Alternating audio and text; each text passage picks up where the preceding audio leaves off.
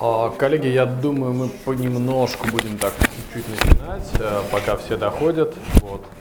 В этот раз нас меньше, зато у нас больше аудитории. Это проклятие больших аудиторий. Как бы а, необычно будет пустынно. А, вот. Э, возможно, я, я, я думаю, еще кто-то дойдет. Подозрение, потому что в нашем таком локальном Хогвартсе можно немножко заблудиться. Итак, давайте мы начнем а, с а, такой штуки, что я спрошу вас, есть ли у вас какие-то вопросы про предыдущие лекции, которые вы очень хотите задать сейчас и которые нам надо сейчас с вами обсудить. Если вдруг ну, кто-то мучился неделю а, каким-то важным значимым вопросом, мы его сейчас обсудим, и тогда перейдем ко второй лекции. Вот. Если ни у кого таких каких-то ключевых вопросов нет, то мы переходим ко второй лекции. Вот, тогда мы переходим ко второй лекции. В общем, вторая лекция, она про макиавелизм, про макиавелизм и про политическое, собственно. Про политическое в аниме и про а, макиавеллические практики. Ну, поскольку как бы а, макиавелизм это достаточно особая, особая, особая а, особый блок, скажем так, в политической науке, если бы вы учились политологов. Я не знаю, тут есть кто-то, кто когда-либо сталкивался с политологическим образованием в своей жизни. А, вам очень сильно повезло, что вы никогда с ним не сталкивались а, в этом нет ничего особо хорошего. Но тем не менее, в общем, а, в плане, ну как бы а, классическое политологическое образование, я имею в виду не то, что происходит в каком-нибудь европейском университете или в какой-нибудь высшей школе экономики, а вот именно такое совсем классическое, с которым бы вы столкнулись, попади в МГУ или в МГУ. А, это классическое политологическое образование, которое начинается с того, что как бы вот первый политолог это Никола Макиавелли. Это типа вот первый, первый политолог, политтехнолог, который пишет трактаты о том, как эффективно управлять, управлять страной, почему это круто, почему это замечательно и почему, в общем, с помощью а, таких а, сборников подсказок и советов правитель может быть успешным. Ну, как считается, что а, если раньше, ранние политические философы типа Платона, Аристотеля или какого-нибудь какого-нибудь Цицерона рассуждали о том, какой режим может быть справедливым, почему политические режимы изменяются, почему собственно, государство устроено таким, а не иным образом. Они говорили только о справедливости, о том, как есть или как должно быть. А Никола Макиавелли на все это забил и просто давал какие-то практические советы. Типа, для Никола Макиавелли есть одна простая цель, что правительство должно быть эффективным. И дальше он дает какой-то список, список подсказок и советов так, как сделать так, чтобы это правительство было эффективным. Ну, условно, там вот эти истории а, про собери армию из своих, как бы, своего народного населения, не доверяй наемникам, а, стравливай своих соседей, занимайся массовым производством, не будь маленьким городом и государством и так далее и тому подобное. Ну, особенно хорошо про не доверяй наемникам и собери армию своего населения. То есть, как бы, введи призыв, а порадуй все мужское население своей страны, а, вот, э, да, да. Да, да, да. Я, я вижу, что тут сидят люди, которым это может, как бы, может грозить в какой-то момент жизни. В общем-то, да, поэтому, поэтому, да, порадуй, порадуй население своей страны, не, не доверяй наемникам, потому что наемники, ну, они не очень хорошие парни, они а, уйдут в какой-то момент, так далее, предадут, они же за деньги, а вот как бы, а люди, которых ты призвал, они точно не за деньги борются. Ну, на самом деле, они действительно борются не за деньги, потому что денег вы не платите на протяжении того времени, которое они просто отдают вашему политическому режиму. А, возвращаясь к аниме. В «Легенде о Героях Галактики» есть такой персонаж, Пауль фон Эберштейн, который, в общем-то, является таким а, прообразом, просто прообразом всего макиавелизма, который проявляется в этом аниме. То есть есть такой человек, который постоянно, постоянно делает, а, делает политический режим или работу экономической системы и всего остального эффективным. А он появляется в одной из первых серий как человек, который работал адъютантом или каким-то младшим офицером в, собственно, в Изерлонской крепости после того, как Изерлонская крепость падает. То есть в одной из серий, благодаря Яну Венли, одному из командиров, о котором мы с вами говорили на прошлом занятии, Изерлонская крепость падает.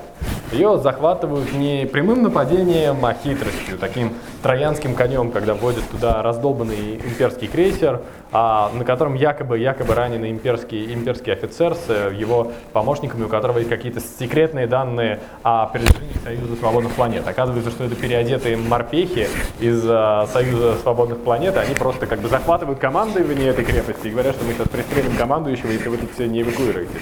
Поскольку командующего, как мы уже говорили на предыдущем занятии, интересуют только свои какие-то собственные доходы и так далее, все прочее, он, естественно, говорит, да-да-да, все, мы сдаем как бы крепость, не надо меня, пожалуйста, пристреливать здесь и сейчас, а потому что, потому что как бы не надо. И в итоге командующего с позором отправляют обратно, а крепость захватывают. Вообще, а не совсем морпехи были, это был такой Союз свободных планет был орден Розенрихтеров. Это персонажи, которые были либо потомками, либо прямыми иммигрантами, а, перебежчиками из Союза свободных планет. Что интересно, а, естественно, во время этого аниме была миграция. А, была миграция между империей, я думаю, мы снова нарисуем карту, вот как бы а вот Союз свободных планет. Так, это плохо рисующий, а, плохо рисующий маркер. Я пробую найти хорошо рисующий маркер и надеюсь, что они окажутся... Что? А тут, по-моему, есть. Да, я сейчас проверю, рисует ли этот и стирается ли этот, потому что сначала как бы важно проверить, стирается ли он, иначе все может получиться грустно. Как-то я в своей жизни не проверил. Ну ничего, просто ушли, сделали что это не мы. Вот. Потом кто-то отмывал. Никогда так не делайте. Вот. А вот Союз свободных планет, вот галактический рей, собственно, два коридора между ними. А Пизан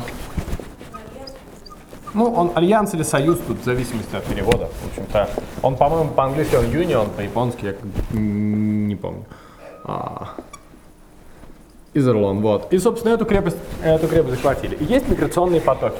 Что интересно, миграционный поток основной идет вот так. То есть, а это интересно потому, что большая часть мигрантов сваливает вот так, а отсюда поток миграции, ну, совсем такой маленький-маленький. А почему так происходит, а, на протяжении аниме не очень сильно объясняется, хотя, по идее, уровень жизни в Рейхе выше, чем уровень жизни в Альянсе Свободных Планет. Из-за того, что Рей, у Рейха, условно, экономика просто из-за того, что он больше работает лучше. И не совсем понятно, почему уровень миграции сюда выше, чем сюда. Условно сюда сваливают республиканцы, люди, которые не очень верят в имперские ценности, люди, которые хотят пробиться и так далее. Ну, разумным объяснением бы являлось тот факт, что, являлся тот факт, что в Альянсе, если вы эмигрируете из Рейха, а вам намного проще занять какие-то ведущие политические посты и так далее, просто из-за того, что вы, а, ну, не существует дворянского ценза. То есть, если вы не дворянин, то здесь вам выжить больше. Но при этом мигрируют дворяне по большей части. А в аниме это объясняется все за счет разнообразных э, республиканских ценностей, свободы, всего остального, которые в Альянсе все еще на каком-то таком низком уровне сохраняются, а в Рейхе просто вымерли. И ну, понятно, что их там, в общем-то, и не было. И поэтому говорят, ну, было давно, когда он был в Галактической Федерации, говорят о том, что вот такой миграционный поток между э, Альянсом и Рейхом существует. И вот есть такой орден Розенриттеров. Это люди, которые мигрировали из Рейха в Альянс, обычно это второе поколение людей, и которые очень сильно ненавидят Рейх, и поэтому записываются в особое военное подразделение, которое специализируется на разнообразных а, сложных операциях, ближнем бою и всем остальном, и, в общем-то, воюют с Рейхом, который они ненавидят. Потомки, потомки рейховских мигрантов, которые с ним воюют. Ну вот, скажем так, как а, во Второй мировой был там какие-нибудь а, немецкие, немецкие, немецкие дивизии, которые переходят на, а, которые иммигрируют и потом воюют на стороне союзников а, а, с, по сути, своим населением, просто потому что мне нравится его идеология. Здесь примерно та же самая история. Вот, или наоборот, наоборот, как бы, наоборот, э, ну, собственно, наоборот, те люди, которые воюют на стороне нацистской Германии против э, своего населения, тоже достаточно частые случаи, по-моему, их даже в истории преподают школьные. А вот, тут примерно тот же самый кейс, но при этом, что интересно, там из 13 командующих Юрозен Риттеров 6 мигрировали обратно в Рейх. То есть он, человек достигает, достигает поста в Альянсе, достигает поста, в котором у него есть, условно, достаточно большой капитал а, в плане того, что он посвящен в какие-то внутренние тайны, обладает каким-то влиянием, обладает какой-то информацией или может сделать вид, что обладает какой-то информацией, в принципе является а, уважаемым человеком в самом Альянсе, после чего он сбегает обратно в Рейх и уже сбегает на много лучшие позиции. Потому что он приходит обратно, начинает рассказывать о том, как он, а, собственно, шпионил, чего он про Альянс узнал. А для Рейха это еще идеальный случай пропаганды, что вот даже наши бывшие иммигранты возвращаются и живут на нашем славном Рейхе. А для человека это очень хороший шанс подняться по карьерной лестнице. Таким образом он обходит значительно очень много этапов и возвращается уже как такой вот почитаемый, почитаемый и многоуважаемый перебежчик. К нему, естественно, нет полного доверия, но, тем не менее, он возвращается намного лучше, а, лучший с точки зрения своей личности, политической позиции, чем а, раньше бы он ее имел, если бы он как бы не существовал в режиме, а, не существовал вот с этим забегом. Ну, несмотря на это, на момент действия аниме, а, это совершенно лояльный альянсу морпехи, которые захватывают крепость Изерлон. И теперь баланс сил смещается в ту сторону, что Изерлонская крепость а, принадлежит Альянсу свободных планет. В отличие от э, Рейха, э, и по сути, как бы, вот этот коридор полностью блокирован Альянсом. И что здесь происходит? Из целой крепости сбегает один человек. Единственный человек, который, в общем-то, спасается из этой крепости, это и есть господин Пауль фон Аберштайн, который приходит к главному герою, к, а, а, к собственно, Клоенграмму и говорит ему о том, что я как бы хочу на вас работать, потому что я всей своей душой ненавижу как бы династию Гильденбаумов, ненавижу Рейх и хочу его разрушить. А вы, как бы, я по вам вижу, что вы, в общем-то, собрались этот рейх разрушать и захватывать власть, поэтому я вам готов помочь. Естественно, Лайнграм так смотрит немножко на это прифигевший и говорит, ну, чувак, ты типа, понимаешь, что ты говоришь? Я сейчас могу тебя пойти за госизмену просто расстрелять. Ты только что сказал, что ты в монархической стране ненавидишь как бы правящую династию, а желаешь, э, желаешь, желаешь им смерти. Просто вот мне в лоб, а я как бы чуть ли не... Я, у меня свое адмиралтейство, я один из главных адмиралов а, флота этой страны. И ты мне сейчас в лоб говоришь, что ты готовишь тут мятеж против правительства и хочешь со мной работать. Он говорит, да, ну я как бы честный, открытый человек, я вам честно говорю о том, что я готовлю мятеж против правительства, потому что я его ненавижу. Почему я его ненавижу? Потому что, э, и тут как бы один из таких важных моментов аниме, он понимает, собственно, один из своих глаз, у него искусственные глаза, потому что он родился с таким генетическим дефектом. У него искусственные электронные глаза, которые периодически мерцают красным, когда немножко подглючивают. И в старом аниме это добавляло ему, собственно, достаточно демонического образа. Я думаю, может, на картинке вы видел, что человек выглядит очень так демонически.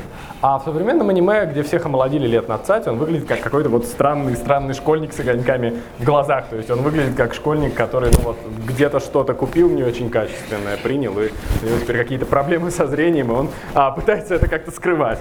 Вообще, вообще новое аниме в этом плане провально, потому что из-за такого омоложения всех героев градус серьезности, как я уже говорил, просто упал. Это какие-то школьные войны а, вот, вместо серьезной политической драмы. Вот. Но, а, в общем, этот персонаж говорит, ну да, да, я полностью серьезно, серьезен в своих намерениях и действительно не хочу, чтобы династия Гринбаумов держалась и хочу, чтобы Рейх пал. Ну, Лайграм мне посмотрел, да, да, ну, типа, если ты уверен, я, в принципе, того же самого хочу, ладно, я тебя сейчас вытащу из твоих же проблем, будешь на меня работать. И этот персонаж начинает на него работать.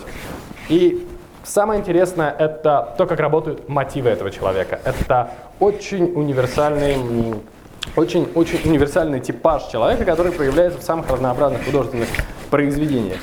Он а, верит, он даже не верит в государство. Он, а, это именно тот персонаж, который в политической науке или в исторической науке будет сказать, что человек верит в определенную империю.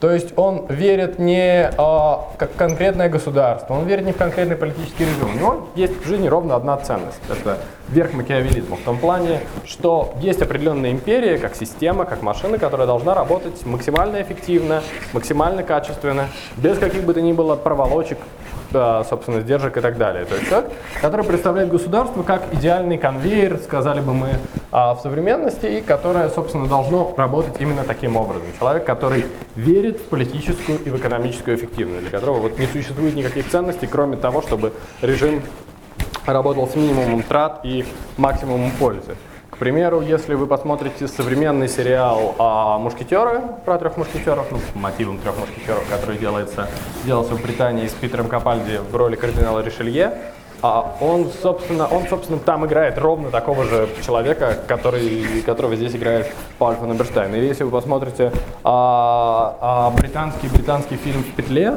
тоже с Питером Капальди в роли Малькольма Такера, вы посмотрите на тот же самый образ в современности. Ну, то есть, а, по сути, или вот хорошая иллюстрация, если кто читал Терри Пратчета, это Лорд Ветеринария, примерно такой же человек. И здесь, а, здесь, ну, то есть, а, вспоминая, вспоминая сериал «Мушкетеры», там есть прекрасный момент, когда Питер Капальди а, как раз говорит о том, что вот мушкетеры а там была одна из серий, точнее нет, там, ну, по сути, это, этот гэг повторяется на протяжении всего сериала. Серии примерно такие. А есть мужик, который разведывает какие-то мезоамериканские штуки и устраивает там плантации с кофе для того, чтобы передать их Франции, передать их от Испании и Франции. У него там много рабов. Ну, он покупает рабов в старом свете, перегоняет их новый и добывает там кофе по очень как бы низким ценам, после чего вывозит прибыль в старый свет и таким образом собирается обогатить Францию. Он говорит, что вот я, у меня есть план, у меня есть стратегия, которой я буду придерживаться, у меня есть мысль по извлечению большого количества финансов и всего остального из нового света. Но для этого мне нужны рабы. И прибегает к этому к Людовику, к Людовику, а, к Людовику показывает весь этот план и говорит, что вот-вот, слушай, человек, все сработает, отлично. Людовик ему, естественно, ну, с согласия Ришелье дает на ободрение, ну, на одобрение, но просто человек приходит тебе на ровном месте и говорит, парень, а дай мне дипломатическое прикрытие, я тебе, прости мне текущие не очень большие долги, я тебе в будущем привезу кучу денег. И любой нормальный правитель говорит, да, да, отличная система, действуй так. В сериале, ну, одна загвоздка, рабы. Ну, конечно, да, да, ну, в принципе, на это можно забить, если нас волнуют интересы государства. Ну, работорговля, да. А с другой стороны, это а, какой-то век, а, 17-й, 18 17 17 век работорговля это нормально. Ну, то есть, как бы, никто ничего плохого не скажет. Вот там еще потом сегодня поговорим про работорговлю. Вот, ну, то есть, как бы, никаких проблем. Работорговля нормально. Можно целыми кораблями их отгружать. И тут мушкетеры узнают об этом. А по сюжету, сюжету сериала один из них, собственно, а, то ли был в связи с рабами, короче, я не помню, сюжет сериала сильно отличается от книги, и кто-то там был как-то связан с рабами, кто-то из них, а, и они убивают этого парня, точнее передают их испанцам, которых он кидает на очень крупные деньги. Ну, то есть какая история? Он кидает испанцев на крупные деньги, уходит к французам, и мушкетеры такие сдают испанцам, и испанцы такие радостные, а, вот мы тебя как бы искали, ты сейчас нас на бабло хочешь кинуть, ну и расправляются с ним. А мушкетеры такие радостные, пьют и торжествуют, типа, вот мы спасли, значит, кучу несчастных рабов, которых не перевезли а, через Тихий, а, через Тихий, э, через Атлантический океан. Следующая, след, следующая ситуация как бы в этом сериале про мушкетеров повторяется. А, в центре Парижа есть квартал, который король обещал бедным, бедным и религиозным общинам.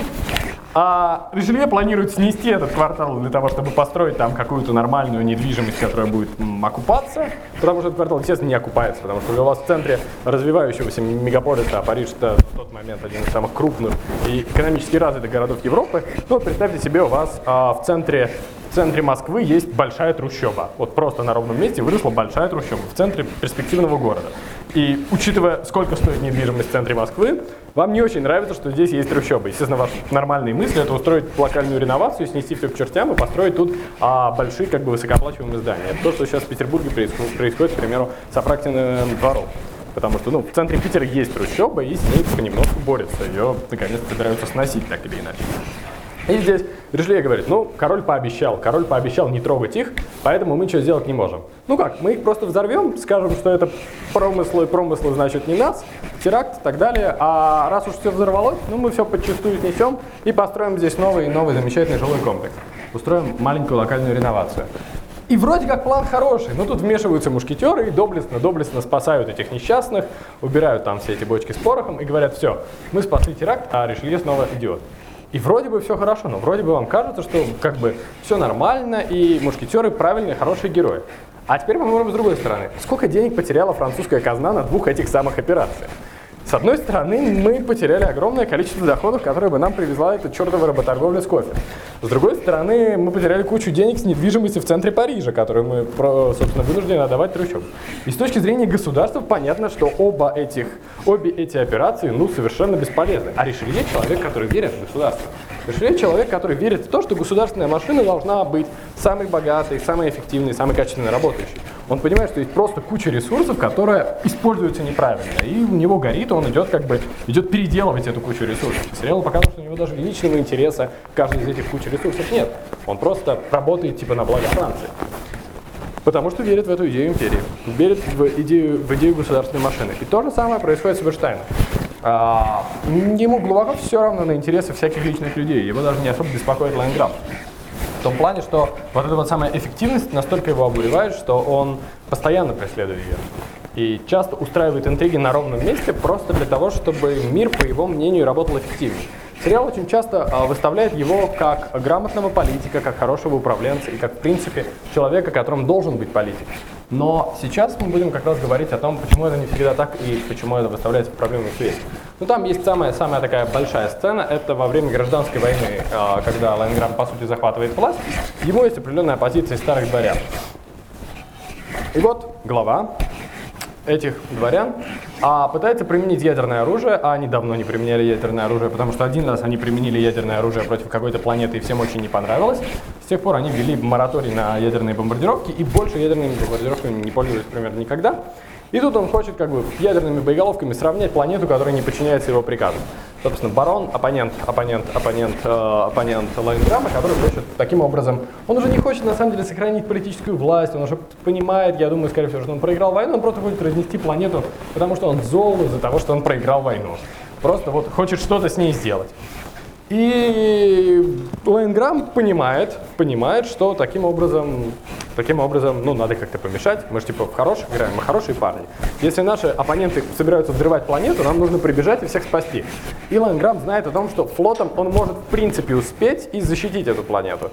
И тут к приходит Эберштейн и так спокойно говорит, нет, вы не должны этого делать. Лайнграф такой, в смысле не должен? Ну я же типа хороший человек, я должен сейчас прилететь и спасти планету, там 2 миллиарда людей живет. А Эберштейн говорит, нет, понимаете, а, не все население утратило, как бы, не все население утратило доверие герцогу Брауншвейгу, главному его оппоненту.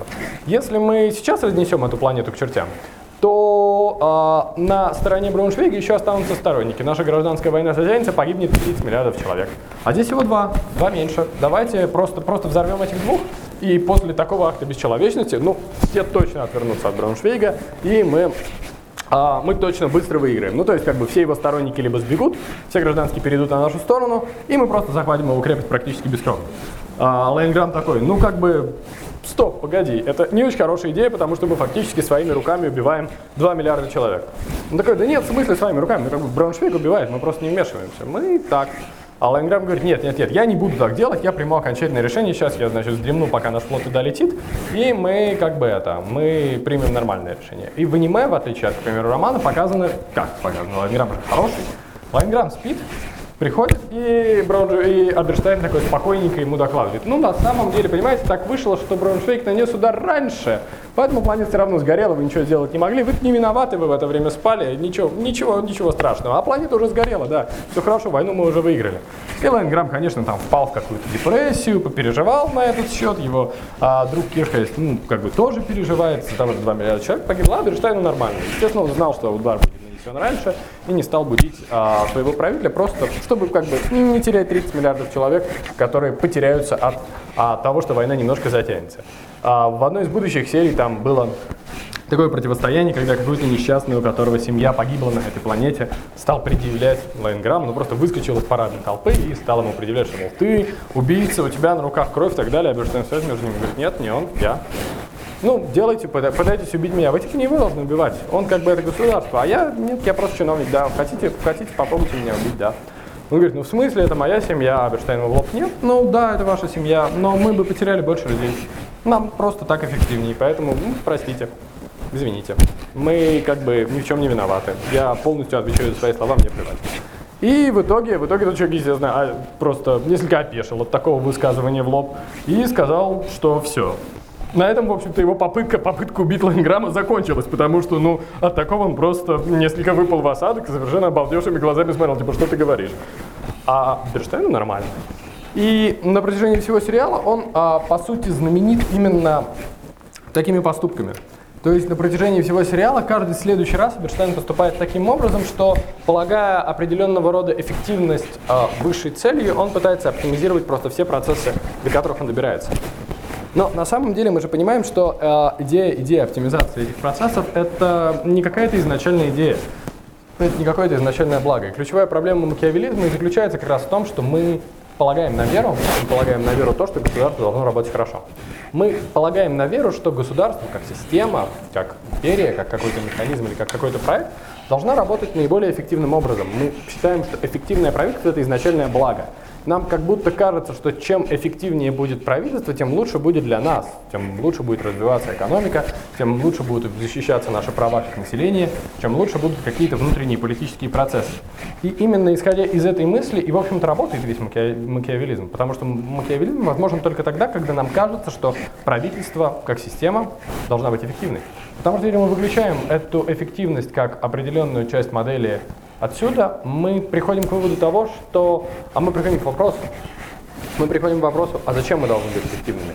Почему мы должны быть эффективными как государство? Ну, или как отдельный человек? А в чем смысл этой эффективности? Есть классический анекдот, а, который появился как раз во время колонизации Америки западными странами. А, классический анекдот, когда а, разного рода проповедники общались с местными туземцами. Ну, анекдот такой. Туземец валяется на песке, и пьет кокосовое молоко. Ему подруливает проповедник и такой, так, почему ты тут лежишь как бы и пьешь молоко? Туземец говорит, ну мне нормально, я лежу, пью молоко. Проповедник говорит, нет, погоди, ты сейчас должен пойти, собрать много кокосов и продать их на рынке. Туземец, зачем? А проповедник, ну ты продашь на рынке молоко, ты заработаешь деньги. А туземец, зачем? Ну, ты заработаешь денег, ты сможешь нанять своих друзей, и они пойдут, как бы соберут еще больше кокосов туземец зачем? Через несколько итераций, как бы последняя итерация, у тебя будет большая компания по продаже там кокосов, сигар, чего бы то ни было в старый свет, ты будешь очень богатым, успешным человеком, у тебя будут несколько дочерей, которых ты наконец-то удачно выдашь замуж, и после этого ты можешь лежать на пляже и как бы пить кокосовое молоко и наслаждаться старостью. Туземец такой, так, погоди, я уже наслаждаюсь, наслаждаюсь как бы пляжем, кокосом и всем остальным. Мне уже хорошо. Зачем как бы ты пришел ко мне и начинаешь рассказывать какую-то такую сложную историю, если я могу это получить здесь сейчас? И проповедник, естественно, естественно не понимает, не понимает того, что а, для туземца этот а, модус существования нормальный. А в чем заключается как бы ключевая разница? Ключевая разница а, заключается в том, что для проповедника характерно несколько понятий или несколько моделей мышления, которые для туземца ну, совершенно абсурдны. Потому что туземец живет а, в экономике, которая работает по-другому.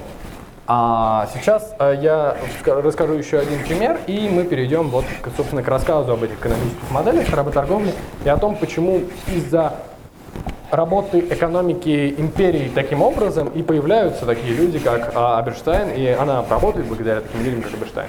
А сейчас я вам задам один простой вопрос, а, который, наверное, вам задавали в школе, который, скорее всего, вам ну, задавали на каких-то парах по истории или подобных университетских предметов.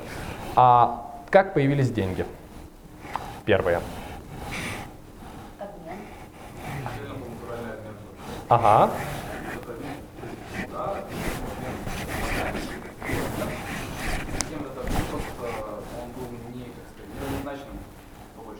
Ага.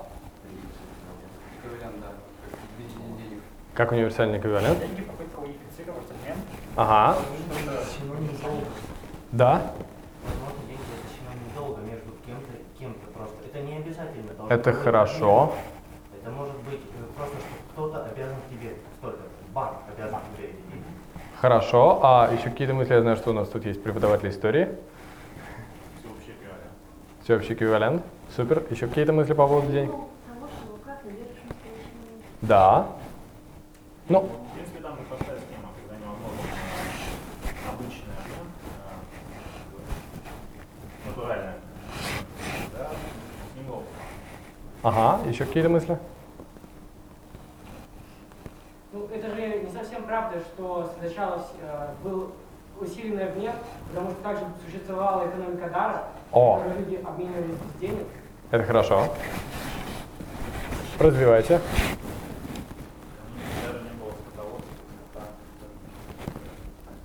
А, еще какие-то?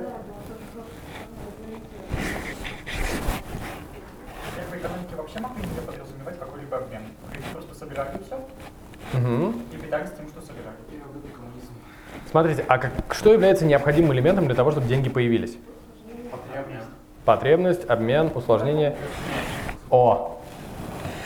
Э, смотрите, а есть такой, это не совсем правда, но это почти правда. А есть такой британский антрополог Дэвид Гребер. Возможно, о нем кто-нибудь что-то слышал. Да, кто-то, может быть, даже читал книжку. И как бы он, ну, такой анархист в хорошем смысле, а, анархист, который вот пишет о существовании без государства на, собственно, большом количестве антропологических данных, он а, приходит к нескольким выводам что многие первобытные, первобытные экономики существуют за счет системы кредита. Но кредита не как прямого, а, не как прямого обмена, а кредиты как система доверия. Ну, поскольку у слова кредит на самом деле есть два значения. Есть значение, собственно, кредит, как мы его понимаем, это та а, вещь, за которую в какой-то момент к нам придут коллекторы и будут выпиливать нашу дверь, потому что мы его не платим. И кредит как, а, кредит как собственно, экономика, э, как, как, как доверие. Ну, то есть, как бы, кредит нам даются, потому что нам доверяют и думают, что мы точно не те люди, к которым нужно приходить и выпиливать им потом дверь, потому что мы не заплатили, собственно, а, по кредиту взнос. И писать там что-нибудь нехорошее на этой самой двери. Вот. И а, существовали экономики кредита, но экономики кредита в смысле экономики доверия. А первобытные экономики, а, а, как показывают соврем- данные современной антропологии, а, существуют в нескольких режимах. А, во-первых, это экономики, которые сосредоточены на том, чтобы просто а, обмениваться благами в таком ну, добровольном режиме. То есть, типа, я сегодня набрал много шкур животных, я приношу, раздаю там эти шкуры всем, кому надо, а после чего, если мне чего-то понадобится, я пойду и мне дадут. Ну, то есть, а, когда экономика существует ровно в таком режиме, она работает, когда это замкнутая экономика. Такие экономики наблюдают там у каких-то африканских племен, такие экономики были в длинных домах, в длинных домах э, у иракезов, такие экономики были, собственно, у ранних, у ранних, у ранних мезоамериканских племен, у ранних европейских цивилизаций. А в разные периоды и в разное время оно так или иначе проявлялось.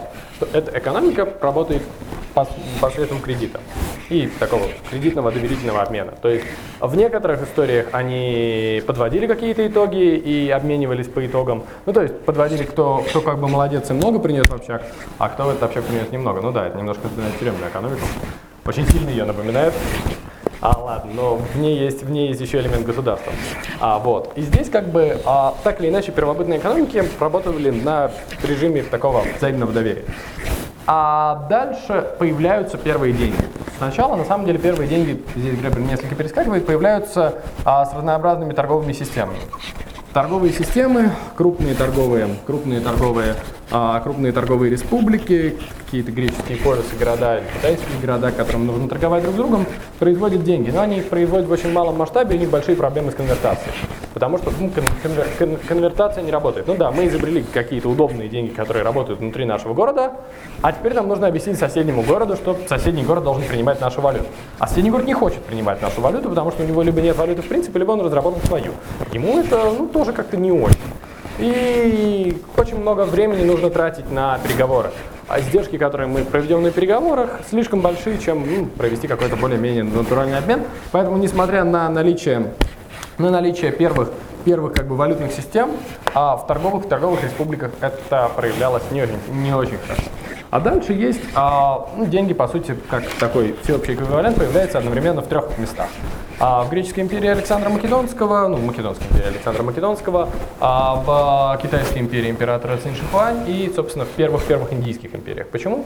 Потому что появляется огромный один человек, у которого есть огромная армия, который, в общем-то, ставит своей целью захватить э, все окружающие, все окружающие народы, племена и так далее. Ну и начинает какую-то такую большую глобальную войну против всех. У него есть проблема. Солдатам вообще-то надо платить деньги. Ну, кроме тех солдат, ну, собственно, солдатам нужно пла- платить не деньги, а солдат нужно обеспечивать. Ну, то есть вы должны давать солдатам провиант, одежду, балов, униформу, оружие. Вы должны что-то делать с солдатами, чтобы им было чем воевать, как есть и так далее. Потому что если вы просто соберете толпу людей и говорите, что вот мы идем в поход, каким бы вы искусным пропагандистом не были, сколько бы вы ни, не объясняли о том, почему это классно, здорово, замечательно и так далее, в какой-то момент, а если их не кормить, если им не давать нужных товаров всего остального, они забьют и скажут, что они не будут больше с вами ходить в этот поход и уйдут куда-нибудь э, в другое место. Дезертируют, как наемники, по мнению Никола Макиавелли, делают всегда, в отличие от призывников.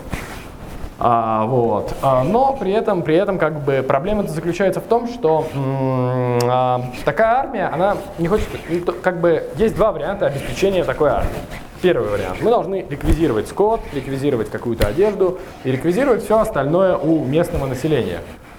А вариант, который работает в достаточно частых военных конфликтах, но, к сожалению, этот вариант начинается каким образом? Сначала мы вроде как реквизируем у населения еду. В какой-то момент население не хочет реквизировать свою еду и начинает как бы защищаться. А в какой-то момент мы начинаем убивать местное население, чтобы оно давало на еду. В какой-то момент армия превращается просто в банду мародеров, которая грабит местное население отбирает у них еду.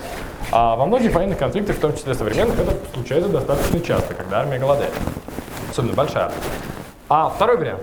Мы можем дать армии деньги. Мы можем дать армии какой-то всеобщий эквивалент, ресурс, и сказать, что вот эта вот штука стоит столько-то. И мы можем как бы за счет этой штуки, этих мон- монет и всего остального, что мы произведем, а вы можете обменивать эту хрень на нужный вам ресурс. То есть вы можете прийти к местному, дать ему эту монетку и сказать, парень, держи монетку, а мы у тебя забираем скот. Ну и вроде бы этот обмен на первый взгляд выглядит не очень логичным. То есть как бы какая-то странная монетка, которая ничем не обеспечена, в обмен на мой скот. Но с другой стороны, какая тут реальная дилемма? Реальная дилемма заключается в том, что у нас такая ситуация. Либо мы берем монетку, отдаем скот, у нас есть монетка, которую мы можем на что-то обменять. Либо нам просто дают по лицу и отбирают наш, наш скот просто таким образом. А в вопросе иметь монетку или не иметь монетку, лучше монетку иметь. А за счет чего существует, по сути, такая денежная система? Денежная система существует за счет того, что есть огромная армия, которая готова просто объяснить всем людям, которые не понимают, что деньги – это валидируемая здесь система, объяснить с помощью насилия, почему она здесь валидируема. То есть за первыми крупными денежными системами, не локальными историями, появлялась именно большая военная мощь, огромные военные машины, которую нужно кормить. И здесь как раз проявляется та ситуация, то есть после этого деньги стали символом, деньги стали эквивалентным и так далее. Деньги становятся этим впоследствии. И, но при этом деньги как массовый феномен, как феномен, который появляется а, в большом количестве мест, в большом количестве стран, приходит, по мнению Гребера и современной антропологии, и учитывая современные учебники Всемирного банка и так далее, в принципе, факт, который является таким достаточно более-менее доказанным с точки зрения такой современной науки, деньги как массовый феномен, они как первое их проявление, появляются именно с периодом формирования империй и формирования, формирования собственно, а, массового государства. Потому что встает вопрос, чи- да. Она не объясняет, почему первые деньги драгоценных металлов. Если А дело только об государстве, они могли бы сразу начинаться. Ну, здесь идея заключается в том, что первые деньги из драгоценных металлов, потому что ну, объясняют таким образом, что с одной стороны предмет не должен достаточно часто встречаться, потому что если как бы деньги это предмет, который встречается часто, их может быть у кого-то сколько угодно. А с другой стороны, эти деньги не должны быть, а, не должны быть очень редкими. Потому что если предмет будет слишком редким, в отличие от драгоценных металлов, то он будет как бы, а, его будет сложно найти и сложно дать солдатам. Понятно, что бумажные ассигнации, если вы находитесь в империи Александра Македонского, печатать немножко сложно, вы не знаете, что такое бумага. А серебро, серебро и золото это достаточно хороший эквивалент. На этот счет, к примеру, есть из старых работ, из старых работ есть книжка а, Георга Зиммеля, сейчас помню, сколько лет а, выпало, вы- выпало из головы. Философия денег, она так и называлась. И вот, к примеру, у него, у него аргумент, который, как ни странно, подтвердился буквально через сто лет после его смерти, о том, что как раз деньги и, собственно, по этой причине и были избраны как драгоценные металлы, ведь не везде они были драгоценными металлами. То есть, если это было золото и серебро там для, или бронза для каких-то европейских стран, то в Китае изначально это были вот такие сложные кредитные схемы, которые вот так вот разламывались. Ну, то есть, э, Первое скрепление долго- долговых обязательств было за счет медальона, который разламывался. И как бы таким образом люди знали, что они должны друг другу, потому что когда они, ну, собственно, долг возвращали, медальон соединялся, и долг заканчивался таким образом. Это было в Китае. В Китае потом, в Китае потом появилось серебро. В Китае появилось серебро, и это был бум. Ну, то есть, когда в Китае появилось серебро, а они стали, государство стало постоянно выплачивать серебро, серебро стали копить буддийские храмы, люди стали относить туда серебро, а, и серебро это было таким большим-большим долговым обязательством, за счет которого работала китайская экономика. Я сейчас закончу и перейду к вопросу. Вот, и таким образом китайская экономика работала. К примеру, опять же, тот же самый Гребер и еще несколько авторов, экономистов показывают о том, что большая часть а, серебра, вывозимого из а, Нового Света, вообще в Европе не задерживалась. Она просто как бы транзитом тут же выводилась в Китай для того, чтобы привозить драгоценные товары. Корабли даже не разгружались. Да. универсальные деньги локальные, ну как на схема работает, я представить не могу. Пришла армия, пригрозила, выдала монетку, забрала товар. Крестьянин дальше с этой монеткой куда идет? Он же не может сам пригрозить потом, и эту монетку А про- как бы это работает за счет того, что армия всем пригрозила. Ну то есть как бы а, ушла. она в походе, но тем не менее мы все существуем в пространстве одной империи, пока эта армия нас объединила. Я не мыслю. Ко мне пришел конкретный солдат, показал кулак, вынудил взять монету. Я потом иду на рынок, потому что у меня уже Да. Но за вас уже как бы кулак показан предыдущими солдатами. То есть вы приходите на рынок. Конкретный пехотинец не вписывался, извините. Нет, смотрите. Ну, вы приходите на рынок, там ничего нет. Только что империя прошла, и все набрала. Нет, вы пришли, типа, вы пришли, вы пришли на рынок, вы пришли на рынок, и уже все торговцы запуганы, и знают, что если они не будут принимать монетки, придут конкретные солдаты. И если с армией Александра Македонского это не совсем характерно, потому что она ушла дальше, то китайские армии и армии индийские присутствуют здесь и сейчас на месте. Тогда схема должна быть другая. Не так, что конкретный солдат идет и покупает, да, а, ну не знаю, резолюцию читает. Ну, нет, понятно, что в какой-то момент собирают всех местных, и им объясняют о том, что это теперь как бы универсальный эквивалент обмена. А если кто против, мы его повесим. Ну, не повесим, что-нибудь с ним делать. Вот. Ну, то есть, э, как бы это история про конкретного солдата, который бьет человека лицо, это такое понятное упрощение кейса, но, тем не менее, просто мысль заключается в том, что деньги здесь поддерживаются чисто силой насилия, причем да, насилия государственного. Не локальные деньги каких-то определенных сообществ, а глобальные деньги определенной экономической системы.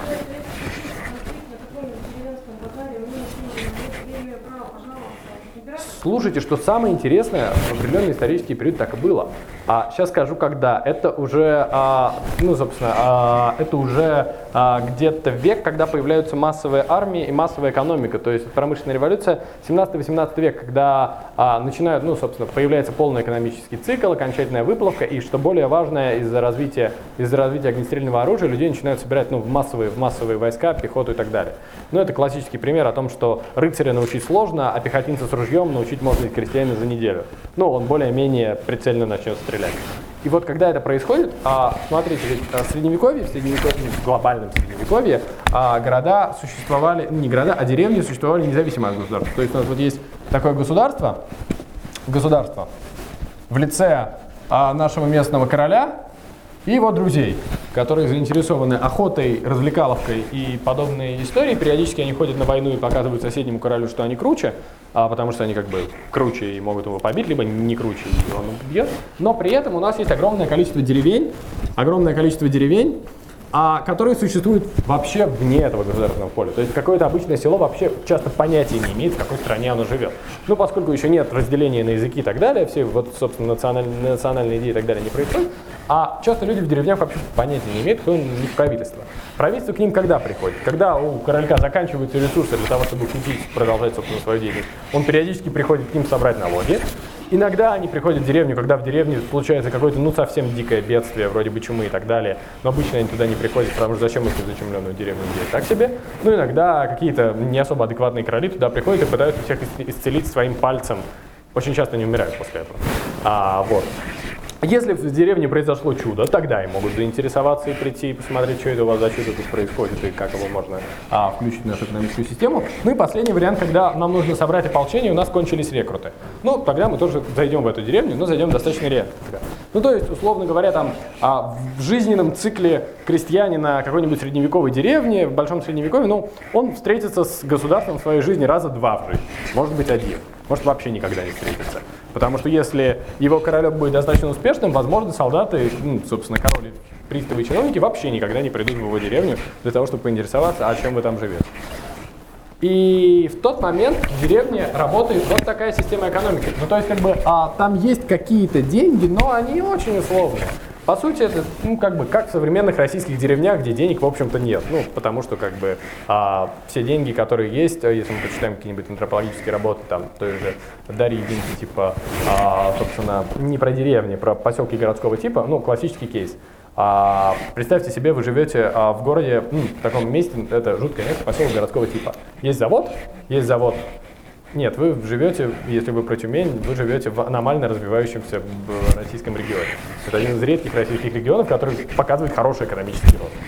А в силу определенных причин, то есть вам еще сильно везет.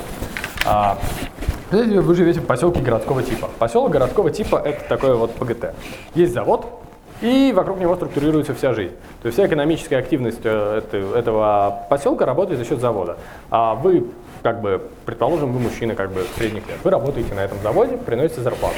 У вас есть супруга, которая работает, ну, я не знаю, в бухгалтерии завода, в поликлинике при заводе, в школе при заводе, в детском саду при заводе, ну, на какой-нибудь такой должности и так далее, или на самом заводе. И у вас есть дети, которые ходят в местную школу и так далее.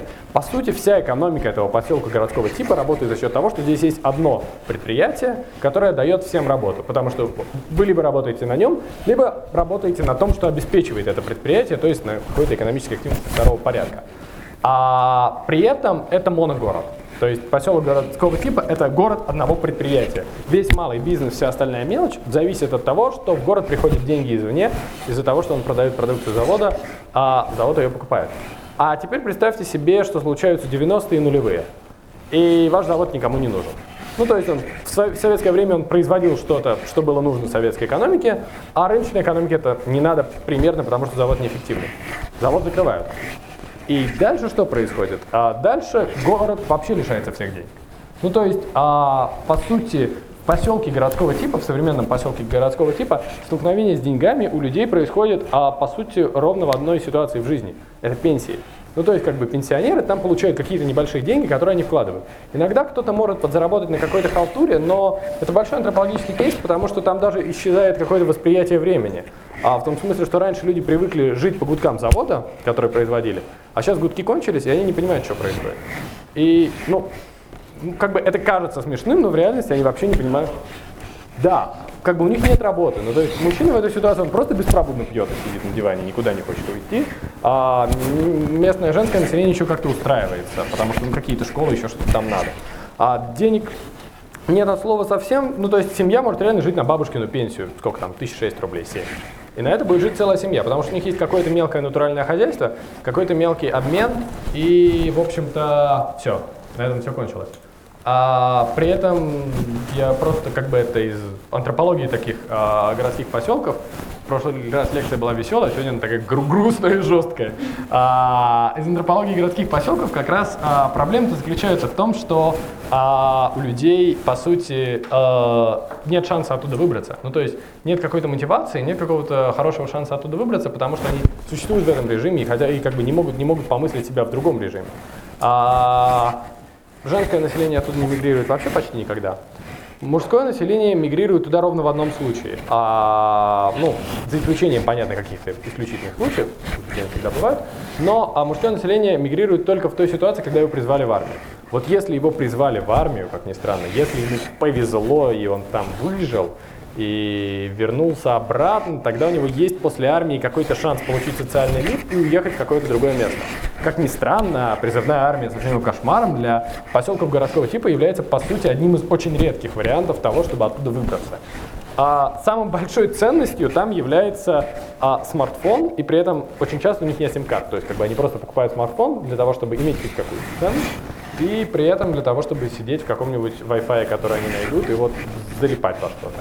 Э, Еще из уже медицинской антропологии такие факты о том, что в поселках городского типа из-за всеобщей бедности и отсутствия денег часто не покупают презервативы, считая, что ребенка вырастить проще. Это очень нелогичное экономическое решение, но, как ни странно, люди так поступают. Ну, то есть, как бы это не особо шутка, это вот реальная жизнь, которая там вот так работает. Ну, э, если как бы и так далее, можем...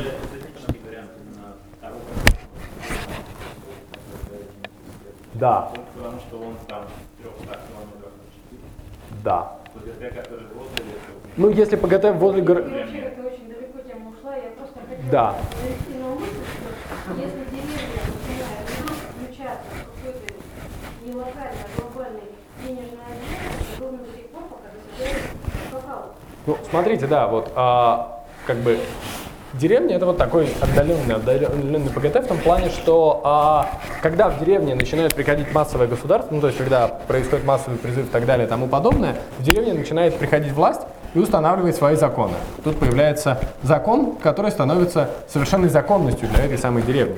Раньше в деревне не было закона. Там были договорные отношения между так далее, там были какие-то старосты, которые принимали решения, и там была доверительная экономика. А тут сюда вторгается массовая экономика государства деньгами. И были очень классические кейсы, когда а, к местному полицейскому обращаются, ну, кто-то там что-то своровал. И это реальные записи как бы каких-то событий, когда кто-то что-то украл, и по местному деревенскому закону, ну, за воровство что сделают? Ну, там, осудят, попросят вернуть, попросят отработать и так далее. Ну, какие-то а, нормальные меры, если вы живете в замкнутом сообществе, какое-то всеобщее осуждение, необходимость возвращения, необходимость отработки. А тут приходит капрал и просто вешает того, кто, собственно, украл. Потому что по законам Британии и Британской империи за воровство в определенном объеме ну, грозит виселица. Естественно, вся деревня несколько в шоке о том, что человека вот просто на ровном месте повесили. Для них это бешеные ни за что. Но это вот именно та ситуация, что пока в деревне нет капрала, там работает локальная экономика. Но вот как только туда вторгается капрал, локальный порядок напарывается на порядок имперский. И очень часто это происходит так, что локальному порядку от этого становится очень плохо. Потому что он не понимает, как жить по имперскому порядку, а сил не на его стороне. Сил на стороне имперского порядка. И тогда людей начинают вешать там за минимальное воровство, расстреливать, и, в общем, ничего хорошего в этом поселочке не происходит или деревне. Вот, и мы возвращаемся, возвращаемся, собственно, к мысли о том, откуда появляется мысль о- об эффективности. Зачем вообще вся была такая большая история про долг, деньги и государство. Как раз из этого, из этой, из этой схемы, из схемы того, что у нас есть универсальный эквивалент обмена, универсальный эквивалент измерения отношений с одной стороны, а с другой стороны мы понимаем, что для того, чтобы проводить какую-то политику, нам нужно быть максимально эффективным и вкладывать как можно больше этого эквивалента в свое государство, мы и а, начинаем исповедовать, исповедовать эту идею эффективности. То есть благодаря тому, что у нас есть какие-то мысли о том, что мы должны государству, в том, что у нас есть глобальный закон, в том, что мы можем измерить любое действие, любое, любое, любое как бы, принятие решений и так далее, мы начинаем думать о том, что мы должны быть эффективнее. Потому что в безденежной системе, вот в этой деревне или в поселке городского типа, никто не думает о том, что он должен быть эффективнее. Все просто живут, как они живут. И именно ведь это именно и случилось с Галактической Федерацией в определенный момент. То есть у нас до, до, до, до, того, до событий как бы аниме у нас была Галактическая Федерация. И Галактическая Федерация жила а, жила таким образом, что на, э, на определенном витке ее развития она просто колонизировала все доступные в ближайшее время пространства, а дальше, как я уже говорил, население утратило мотивацию к жизни. Ну то есть, что, что люди делали? Люди пили, развлекались, принимали наркотики, ходили в казино и просто радовались жизни, как они могли, потому что никакой мотивации к жизни у них не было. Если изначально это была какая-то мотивация пионеров к исследованию космоса, то в какой-то момент она перестала работать. Ну, людям перестал быть интересен космос, потому что космос казался достаточно однообразным. А, больше тут жить не, не, не из-за чего. У нас а, нет каких-то глобальных исследовательских идей, мы не хотим ничего исследовать. А, какие-то общечеловеческие идеалы и представления о светлом будущем коммунизма для нас тоже не работают, потому что нам об этом не рассказывают. Мы живем в системе рыночной экономики демократического государства, и нам, в принципе, не зачем жить. Ну и мы начинаем развлекаться, как мы умеем. А умеем мы развлекаться не очень, поэтому наша как бы, страна погрязает там, в преступности, наркотиках, разврате и всем остальном, чем она погрязает. И тут приходит этот самый Рудольф и говорит о том, что нет, нет, нет, ребята, мы все должны резко стать эффективными. Мы должны эффективными стать, не объясняет зачем, но говорит, что это хорошо. А говорит он хорошо, становится успешным пропагандистом, в какой-то момент он убеждает население о том, что эффективность это хорошая идея. И тогда растет экономика, и люди ведь видят, что уровень-то жизни реально, реально улучшается. У них становится больше свободных денег, они могут приобретать а, больше товаров, они могут вовлекаться в больше экономических отношений, преступность с улиц исчезает. А, в принципе, как, какие-то, несмотря на концентрационные лагеря, массовые расстрелы, что находятся где-то вот на заднем плане этого государства, для повседневности местного белого немецкого, немецкоговорящего населения жизнь становится лучше. Причем в разы лучше. И таким образом, ну, люди начинают любить этот режим. Потому что за исключением тех, кто свалил в итоге туда, режим становится в принципе лучше. И жизнь становится лучше. А лучше она становится только с точки зрения того, что у нас есть определенные критерии эффективности, которые мы исповедуем. То есть жизнь становится лучше, потому что жизнь становится эффективнее. В какой-то момент как бы качество жизни, качество жизни приравнивается жизни, приравнивается к ее эффективности. А дальше происходит то, что происходит с, э, философ, э, с философией утилитаризма. А что происходит, как бы исходя из философии утилитаризма? Что у нас, опа, есть универсальный критерий эффективности. Мы говорим о том, что мы должны улучшать жизнь, и чем большему, большему населению приходит, ну, собственно, чем больше население получает благо от своей жизни, чем больше население радуется и больше блага в принципе, а, тем лучше. Ну, у нас есть как бы определенный пункт блага, у нас есть какое-то благо, и у нас есть, э, собственно, несчастье. Чем больше блага, чем меньше несчастья, тем лучше. Схема рабочая. Вроде бы, ну как бы, а на первый логический взгляд никто с нами э, с ней не хочет спорить. Но кто-то хочет поспорить о том, что чем больше блага для всех, тем лучше. Чем больше удовольствия для всех, тем лучше. Давайте. Ну, потом. Вот, вроде бы, вроде бы, вроде бы никто, никто, никто с этой идеей спорить не хочет, а она выглядит ну, как-то относительно логично. А дальше мы...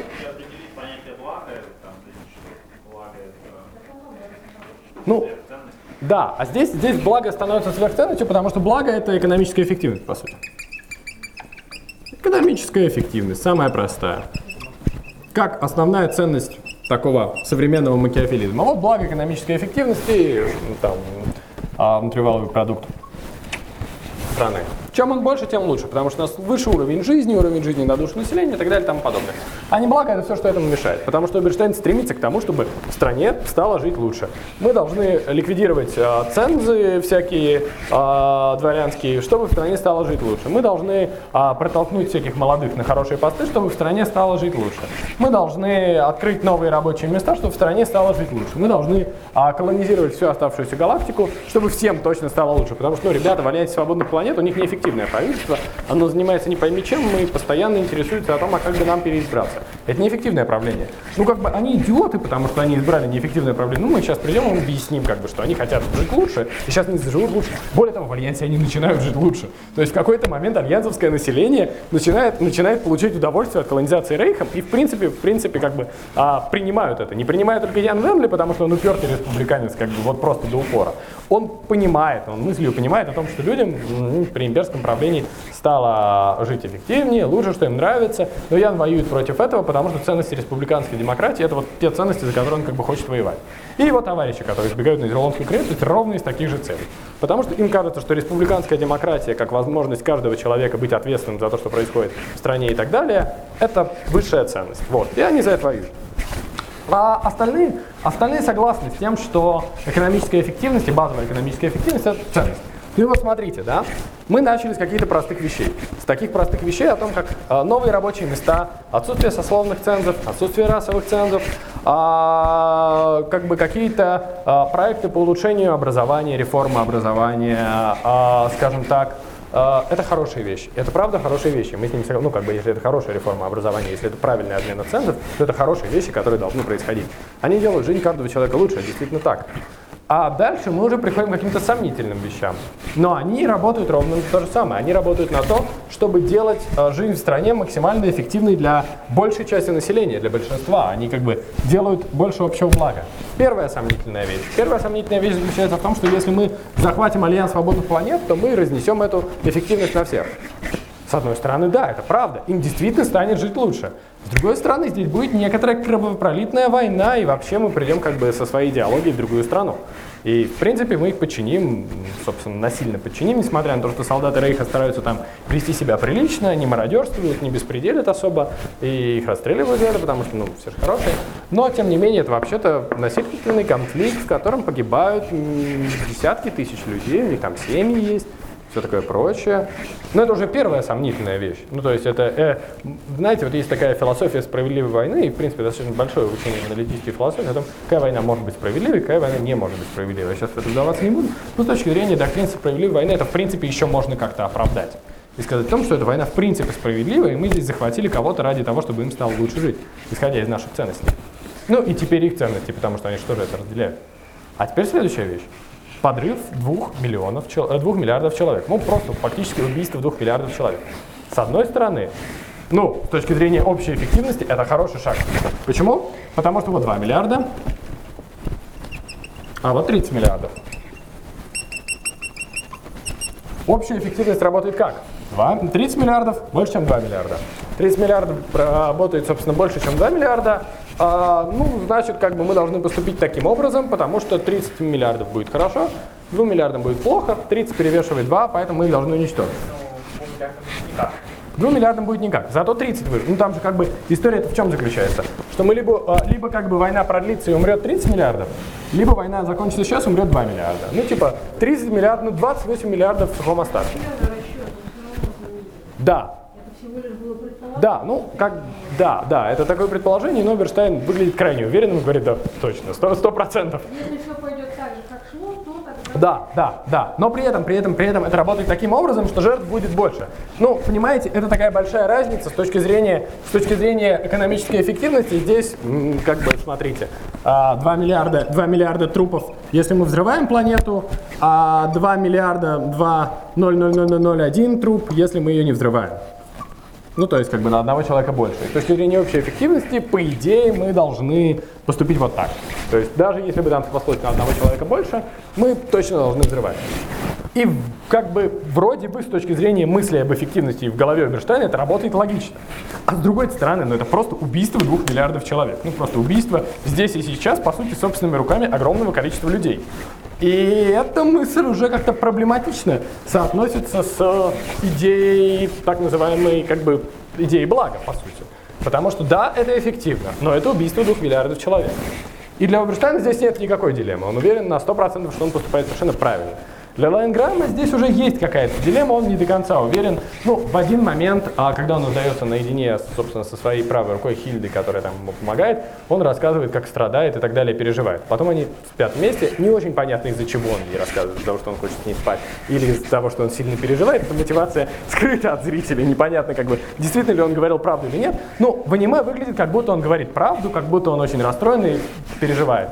Но, значит, э, на определенных ресурсах людей, которые хотят докопаться до истины и считают, что там а, во всем есть глобальный заговор, история о том, что, да, как бы, в смысле, вы чего? Он, он такой же, как бы, такой же, как Оберштейн. Это, кстати, о том, как эта идея об эффективности в какой-то момент уходит масса. То есть я, а, да. Хотел бы уточнить сразу. Получается, он утверждает, что если они э, если там останутся из этих двух миллиардов человек на планете люди, которые будут все еще на стороне старого Мгм. лорда, но это ведь все равно неэффективно, потому что тех же людей можно было бы исключить, и это все равно получается хотя бы миллиард или полтора миллиарда населения, которые явно сделают все эффективнее. А То можно было их публично спасти, перевести на Да. Да, да, да. Эти, это огромное, огромное количество, огромное, огромное количество других аутов, но Аберштайн верит, что нет, публичный теракт и полная, полная, значит, позор лорда Браун, э, герцога Брауншвига это лучший вариант.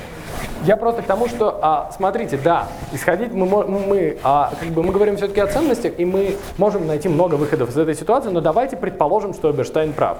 Давайте предположим, что все действительно так работает, да. Или у вас еще что-то Мгм. есть? Как и перебить?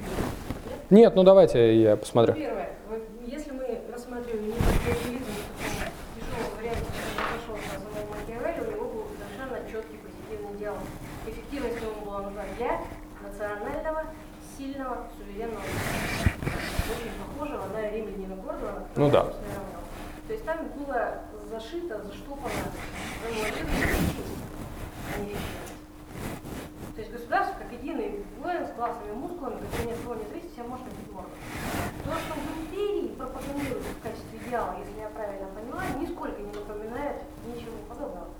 И если ассоциация идет с эффективностью, что появилась в эпоху промышленности, эффективность, пришедшая к нам от машин, да, ну, в качестве такой модели, она здесь не подразумевает никакого человека, просто человек как единый. Ну, смотрите, здесь же как раз и проблема заключается в том, что, по сути, промышленная эффективность и промышленное рассуждение об эффективности не противоречит идеалам здорового человека. Потому что ровно в... Нет, смотрите, ведь ровно в промышленную эпоху и так далее происходит огромное количество историй о том, что государство – это единый организм, который должен быть здоровым, в который не должно вноситься инородных бактерий, он должен работать как хорошая система. Ведь понятие иммунитета из политики, когда оно проявляется в политике, в биологию, мигрирует именно с промышленной революции. И отсюда там философия права Гегеля и так далее. То есть понятие иммунитета а, и рассуждение об иммунитете, начиная там от Гоббса и заканчивая, а, заканчивая Гегелем, а, нет, начиная с Бадена, по сути, заканчивая Гегелем, а, мигрирует, мигрирует из юридической мысли, юридической мысли в медицину именно тогда, когда оно получает свой второй рассвет. Потому что первый рассвет оно появляется в римское, в ри- в римское время и так далее, как иммунитас и так далее. Но медицина, оно тогда не затрагивается. А в промышленную революцию именно идея иммунитета как что-то, что может обеспечить государству его идеальное здоровое состояние, как здоровье тела, как пасторальную заботу о теле и так далее, и так далее, и так далее, мигрирует в политический, то есть мигрирует в медицинский дискурс именно во время, во время промышленной революции. А Это опять же не конечная да, а почему, а почему, почему, почему оно происходит? Потому что понятие иммунитета тогда возродилось, как бы, потому что оно тогда пришло. А почему оно туда пришло? Потому что в какой-то момент, когда появилось единое государство, как единая государственная система, понятие иммунитета снова понадобилось для того, чтобы объяснить, почему это государство должно быть хорошим. Потому что изначально ответ на то, почему государство должно быть хорошим, он его сложно найти. А здесь очень простая метафора. Метафора этого здорового римского воина, сильного и так далее, как суверенного государства. Или то, что делает Баден. Ведь Баден, по сути, говорит о том же самом. Ну, то есть у Бадена есть трактат о суверенитете, и политологию его считают отцом понятия суверенитета и так далее. А с другой стороны, у Бадена, ну, Баден же отморозок полный. Ну, то есть, кроме шуток, у него есть огромное количество трактатов о ведьмах и трактатах о том, о том, почему нужно сжигать ведьм. Ну, то есть, как бы основная политическая мысль Бадена это о том, что, смотрите, у нас есть определенное государство как иммунная система, которая работает. У нас есть замкнутое государство. А есть ведьмы.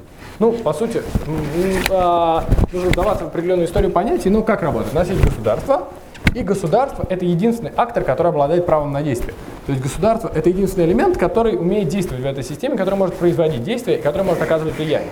То есть народ население, корпорации, а банки, отдельные люди и все прочее – это как бы подакторы. То есть действует только государство. Вот, и оно действует правильно.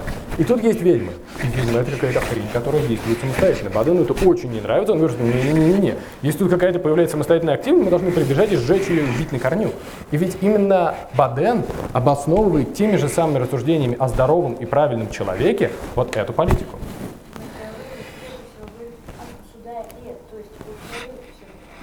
Да. Действительно появляется не абстрактно, абстрактная система денег, политики, государства и так далее. Именно поэтому у вашего героя из аниме такая подмена легко и происходит. Ну, видите, смотрите. Да. Он считает вообще как психотик, который засчитывает этой эффективности. Эффективное и лучшее – это совершенно не Да, да, но смотрите, видите, ведь переход от государства как человека, как бы здорового, к государству как здоровому государству, это минимальный переход, переход одного шага.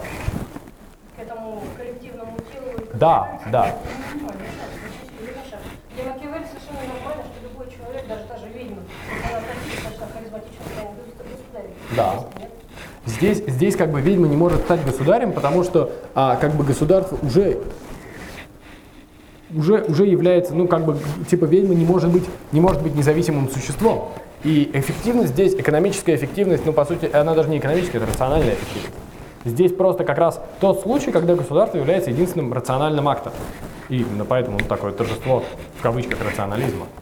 Если мы... Если это утверждается, то есть если говорится, что единственное вообще живое и единственное, что принимается во внимание это государство, то все остальное, конечно, абсолютно логично. Да, да, и я говорю о том, что здесь, здесь от макиавели, ну, собственно, макиавелизм в его ключе, как он работает, как работают люди, которые его исповедуют и так далее, а, именно, именно о том, ну, не Никола Макиавелли, не первая декада Тита Ливия, а макиавелизм в его расхожем смысле ведь именно об этом. Он о рациональной эффективности. И из самого Макиавелли, по сути, если его прочитать, это- эту мысль также спокойно можно вытащить. Можно вытащить и другую мысль. Да. Наверное, человек это очень сомнительная эффективность в смысле не политического адресата, а для словарь экономической политики, где все считается себя в прибыли. Мгм.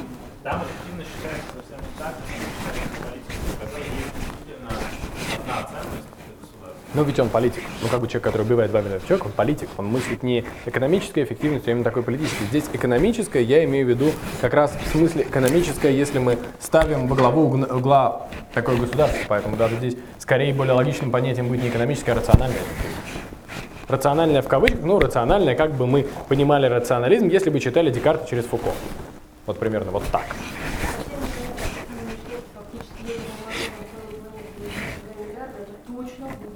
Ну, исходя из аниме, исходя из аниме, он в этом уверен. То есть я с вами разделяю точку зрения о том, что я типа не уверен, что это так работает. Но там какая логическая цепочка. Вот есть герцог Брауншвейг. А него нельзя, он заперся в крепости. Он заперся в крепости, которую сложно штурмовать. Он заперся в крепости с толпой сторонников, периодически он оттуда вылетает кавалерийской атакой, теряет людей, но он сидит в сложно, сложно охраняемой крепости и оттуда упорно не выходит. При этом у него рядом с ним есть планетка, которую можно развалить, которую он раз, собирается развалить ядерным оружием к чертям. Но у него здесь еще у него много сторонников. И вот есть Лайнграм, который эту крепость собирается штурмовать. Какой расчет у Оберштейна? В чем проблема заключается? Мы подводим огромный флот и начинаем штурмовать крепость Брауншвейга. Пойдет, по- умрет много людей, потому что это хорошо охраняемая крепость, там все еще сидит толпа сторонников. Соотношение сил 4 к 2, ну или 1 к 2. А Лайнграм не хочет ждать. Лайнграм хочет сейчас по-быстрому захватить всю галактику, потому что считает это правильно. Да, ну потому что как бы он жд- хочет захватить всю галактику. И Оберштейн считает, что как только мы захватим всю галактику, мы достигнем как бы нашей глобальной цели, что империя покорит всех и всем станет хорошо. И поэтому они хотят э, завершить эту войну как можно быстрее. Их мотивация это в чем заключается? Если мы дадим ему открытый бой, погибнет много людей. Если мы не будем давать этим запершимся в крепости людям открытый бой, у них же рядом есть какие-то системы планет, которые их, эту крепость спонсируют.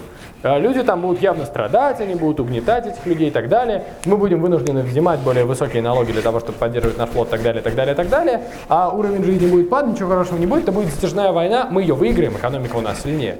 Но это будет затяжная война, в которой будет проседать обе экономические модели. А дальше, какие варианты? Мы можем спасти эту планету, спасти эту планету от герцога Брауншвейга. То есть мы можем подлететь и спасти, спасти планету, как бы разнести флот и таким образом отбить ее. С одной стороны, да, действительно, население планеты там точно будет благодарно, но просто 100%. Но это население одной планеты. Мы, конечно, можем всем рассказать о том, что мы спасли эту несчастную планету, но ведь это прецедент. Ну, то есть как бы ядерное оружие — это очень такой прецедентная история. Ведь население планет, которые поддерживают Брауншвейга, могут в это тупо не поверить. Ну, сказать, не-не-не, ребят, ну это бред. Ну, никто не будет применять ядерное оружие в, сейчас, на этом, на этом моратории. Вот, и так далее. То есть, как бы такие нестабильные, нестабильные элементы, а, нестабильные, нестабильные элементы, нестабильные возможности. И есть последний вариант. А, а у герцога Брауншвейга у него же есть еще сторонники, которые сидят в крепости. И если мы спасаем, спасаем, значит, планету, спасаем планету, мы не показываем Брауншвейга полным как бы хамом. Ну, то есть, э, мы можем рассказать сторонникам внутри крепости о том, что Брауншвейг использовал ядерное оружие, они могут нам не поверить, а Брауншвейг скажет, не-не, ничего не было. Есть другой э, сериал, аниме «Женщина по имени Мина Фудвика», часть франшизы Люпана Третьего, там есть прекрасный эпизод, посвященный кубинскому кризису, где, э, собственно, ну там отдельный сюжет, в общем, неважно. А, а, Фидель, ну как бы Че Гевара, которого почему-то называют Фиделем, ну то есть как бы это, представьте, вот а, Фидель, он же, ну сам по себе был небольшой, или он еще жив, не, не, не знаю, в общем. А, умер. Да, Фидель это такой не, небольшой и не очень симпатичный, ну, физически не очень симпатичный человек. Небольшой, бородатый, коренастый. А Че Гевара, ну, был, конечно, такой вот статный, статный и так далее. И в аниме, естественно, статный, статный, красивый мужик, похожий на Че Гевару, которого все называют Фиделем Кастро. Я не знаю, почему сценаристы так решили, но как бы кубинский диктатор очень симпатичный, красивый парень. В общем, этот Фидель, его, он летит вон, его похищают, и тут как бы вроде бы а, причина для холодной войны. То есть летит МиГ, летит два американских истребителя, и, а, собственно, да. А какой? Ага, все, да. Вот, это ничего страшного. Вот. Я не смогу попасть. Вот, летит, летят, собственно, два истребителя, и, естественно, Хрущев и Кеннеди параллельно обсуждают о том, что сделать. По идее, самолет с Фиделем надо бы сбить по-хорошему, чтобы он не долетел до него. Ну, это условности аниме, им кажется, что надо сбивать. И тут вопрос, кто первым нанесет удар. И Кеннеди говорит, не-не-не-не-не, я не могу наносить первым ударом, но как бы в истории, в истории осудят человека, который нанес первый удар. Ему советники говорят, слушайте, в ядерной войне как бы есть только один выживший, тот наносит первым удар. Давайте наносите, иначе нас никто осуждать не будет. А Хрущев с каким-то своим, собственно, генералом, которого называет Родион, говорит о том, что ну тоже надо бы наносить. Какой-то момент Хрущев командует, МиГ удар, э, направляет ракеты на самолет с Фиделем. В счастливом случае эти ракеты сбиваются, ничего не происходит, конфликт исчерпан. А, ну, аниме посвящено как раз, серия аниме посвящена как раз вот ядерной войне и часам апокалипсиса. Стрелочка так показательно сдвигается обратно, ядерная война не настала. И после этого диалог такой между генералом и как бы а, Хрущевым. А генерал говорит, ну, типа, Никита Сергеевич, наши ракеты сбили. Какие наши ракеты, Родион? Твои ракеты, как бы. Я не хочу терять пост, пост генсека. Это ты тут без приказа ракеты пустил. Ну, э, Сергеевич, что за хрень? Не-не-не, это же наши ракеты были. Вы же приказ дали укатить. Вот, и тут такая же ситуация. Тут такая же ситуация, то есть как бы в какой-то момент Брауншвейг, если ракеты будут сбиты, может таким же образом отмазаться. Сказать, не-не-не, не мои ракеты. Это, это, это, это а, под, под, собственно, мои подчиненные их пустили, я-то их не пускал, не-не-не. И исходя из большого количества вероятностей того, что может произойти, если мы не будем как бы а, давать Брауншвейгу убить эту планету, а, из-за большого количества вероятностей Эберштейн предполагает, что лучшим вариантом, лучшим вариантом, собственно, ее взрывать. И как бы я просто к чему? Я к тому, что исходя из его точки зрения, ему, он действительно, ну как бы, он не, не кровожадный как бы человек, он не хочет убивать лишний раз людей. Он действительно просто верит, что эффективнее сделать так, чтобы эта планета сгорела. Это Под... очень хороший пиар-ход, я согласна. Да. Это хороший политический жест тоже, ну, в этом плане. Но насчет эффективности именно как экономической уже то. Ну, смотрите, вот просто исходя, я же не говорю о том, о реальной экономической эффективности, я говорю об эффективности, в которой он верит. Исходя из него, исходя из всех тех ризонов, которые я описал, это вот самый логичный шаг. Дать Брауншвейгу убить эту планету. И он дает Брауншвейгу убить эту планету. И таким образом, таким образом, как бы он происходит жест а, в рамках экономической или рациональной эффективности, в которую он верит. Потому что после этого от Брауншвейга тут же сбегает половина, половина сторонников просто убегает из крепости, половина присягает как бы на Вертленграмму, кто-то убивает Брауншвейга, чем заканчивается. Ну, то есть, как бы все. Действительно, он, возможно, сохранил какое-то количество жизней. 2 миллиарда убил. То есть дай повеситься ему самому. Да, да, то есть а, после, после взрыва они добились фактически бескровной победы. Они просто вошли в эту крепость, крепость сдалась. Да, да, то есть э, в этом плане там еще, еще было одно противостояние, которое работало ровно по такому же принципу. Ровно по такому же принципу рациональной эффективности, в которой не учитываются интересы каждого отдельного человека. Это возвращаясь к теме нашей первой лекции о том, почему жить в стране с эффективным правительством отдельно взятому человеку может быть не очень, несмотря на то, что вроде как правительство действует правильно с точки зрения какой-то глобальной ценности. А какой, э, какой кейс там был? Вот идет как раз, когда Альянс Свободных Планет захватил Изерлон, это примерно чуть, э, если не ошибаюсь, чуть раньше или чуть позже тех же самых событий. А чуть-чуть-чуть-чуть-чуть-чуть позже, по-моему, неважно, не совсем помню. А, а Альянс что подумал? Мы захватили Изерлон, без потерь, круто. Ну, что, пора наступать пора устроить небольшое наступление на Рейх. Ну просто в тот момент, когда Изерлон пал, а совершенно обезумевшие политиканы в Альянсе подумали, мы можем пойти и отхватить тут несколько систем. Войну мы выигрывать не будем, Рейх мы не будем уничтожать, нам это не надо. Но мы можем отхватить две или три галактические системы, и таким образом, ну, ребят, мы точно переизберемся. Там у них вот просто реальное обсуждение было, собственно, обсуждение, собственно, о правительстве Альянса Свободы Планет. А, некоторые такие, ну, не знаю, мы не уверены, ну, может быть, не сработает, какие-то проблемы, там все-таки Ленграм, он хороший полководец. Ребята, если мы сейчас что-то не захватим, мы не переизберемся, у нас дыра в бюджете, как бы качество, качество жизни падает, в прессе нас критикуют, давайте, успешный военный поход нас спасает, вы типа хотите занимать эти кресла? Все-таки да, ну, все, погнали погнали. Собирают военный поход, собирают весь флот и начинают, начинают как бы, начинают воевать с соседними, воевать с соседними системами. Ян Венли, естественно, говорит, не-не-не, ребята, это плохая идея. Но поскольку он а, действительно верит в ценности республиканской демократии, а он в них верит до упора, он верит до упора в то, что республиканская демократия это хорошо. А республиканская демократия работает так. Если большинство выбрало этих идиотов, которые сидят в правительстве, мы должны подчиняться их приказам. Ян Венли апеллирует это к тому, что ну, республиканская демократия позволяет каждому человеку ощутить ответственность. В империи Правительство плохое, я это правительство не выбирал, я ни в чем не виноват, могу его поливать грязью сколько угодно. В республиканской демократии правительство плохое, ну, я сам виноват в том, что я его выбрал, поэтому я страдаю. Для Яна Венли это просто вот та мысль, из которой он исходит, и почему он поддерживает эти ценности, ну, просто для своего жизненного упора. И что здесь происходит? Они начинают захватывать соседние системы, и что делает Лайнграм? Лайнграм приказывает увести все войска из соседних систем, и посоветовавшись с Оберштейном, говорит, а мы не только войска увезем, мы еще и реквизируем весь провиант населения. То есть приходят имперские войска, и все соседние системы оставляют совершенно голодными. Просто забирают оттуда всю еду. Вообще всю еду, что есть. И говорят, ребята, сейчас прилетит Альянс свободных планет, они же там человечные такие все, за помощь людям они вас и покормят, не наша проблема, свалить. Имперский флот сваливает, а политической легитимности им особо заботиться не надо, они просто бросают, как бы, э, бросают таким образом большое количество систем. И тут приходит Альянс свободных планет, и его встречают радостно, там, цветами и так далее. Но это же простое население, им, им политическая история им до лампочки, им есть надо. Они говорят им, ребята, все супер, вы пришли, как насчет накормить? Альянс свободных планет сначала начинает их кормить и говорит, да, да, да, мы можем.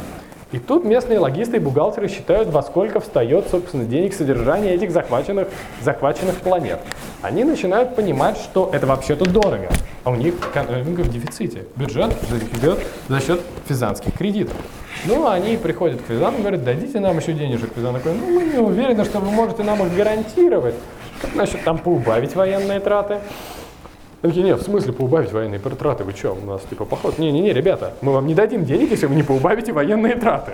Вы как бы неблагонадежный источник. В итоге Альянс Свободных Планет понимает, что он не может прокормить людей, потому что припасы с Изерлонской крепости, припасы из соседних систем, их не хватает. Ну, по сути, они удваивают или утраивают количество голодных ртов, которые им надо кормить.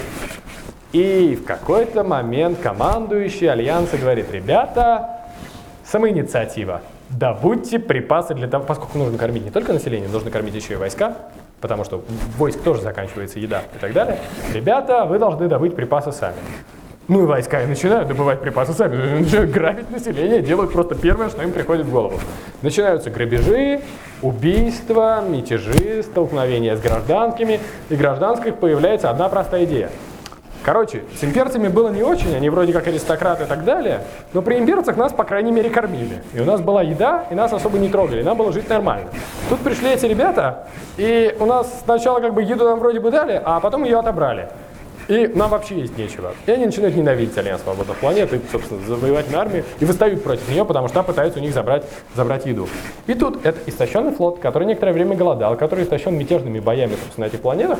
И тут приходит имперский флот, а он как бы отдыхал в это время, ну, полный сил и так далее. Приходит и просто выгоняет к чертям огромное количество потерь, полный крах операции, никто не переизбирается, кроме нескольких членов Совета, которые на том голосовании воздержались, сказав, что да, все сто 100% там есть один Йов Трюник, как бы э, местный политикант, который постоянно что-то делает. Он на том голосовании воздержался, хотя он больше всех топил устно за эту идею. Он говорит, не-не-не, ребят, я воздерживаюсь на голосовании, ну вы же как бы все за, а я воздерживаюсь, я не до конца уверен, но все равно же как бы все нормально, изберется. А он такой говорит, не, я, я в тот момент воздерживался, ребята, я не голосовал за эту политику, обратите внимание.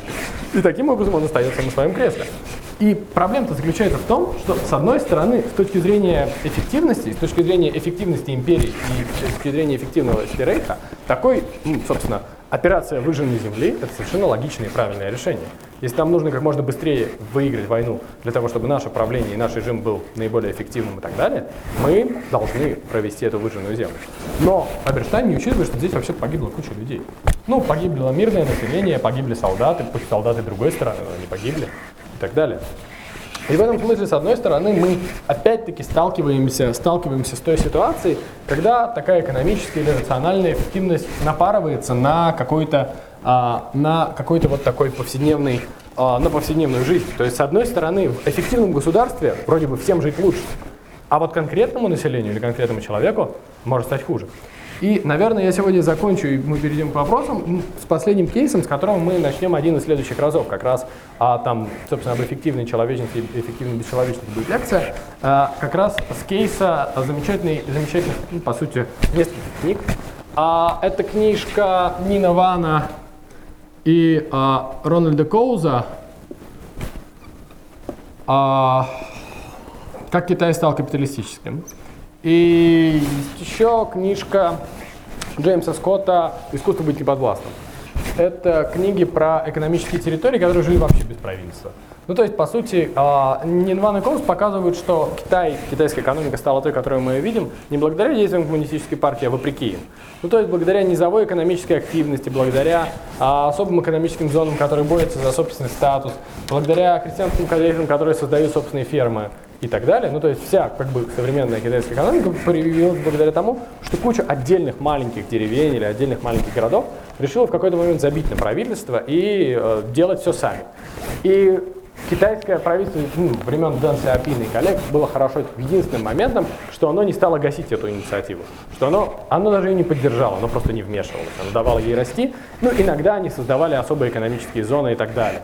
Это была ну, сложная политическая система. Все-таки, если вы верите в коммунизм, вам очень сложно объяснить, почему какая-то зона должна быть капиталистической. Им это удалось сделать. Но, тем не менее, как бы заслуга китайского правительства в том, что оно не вмешивалось.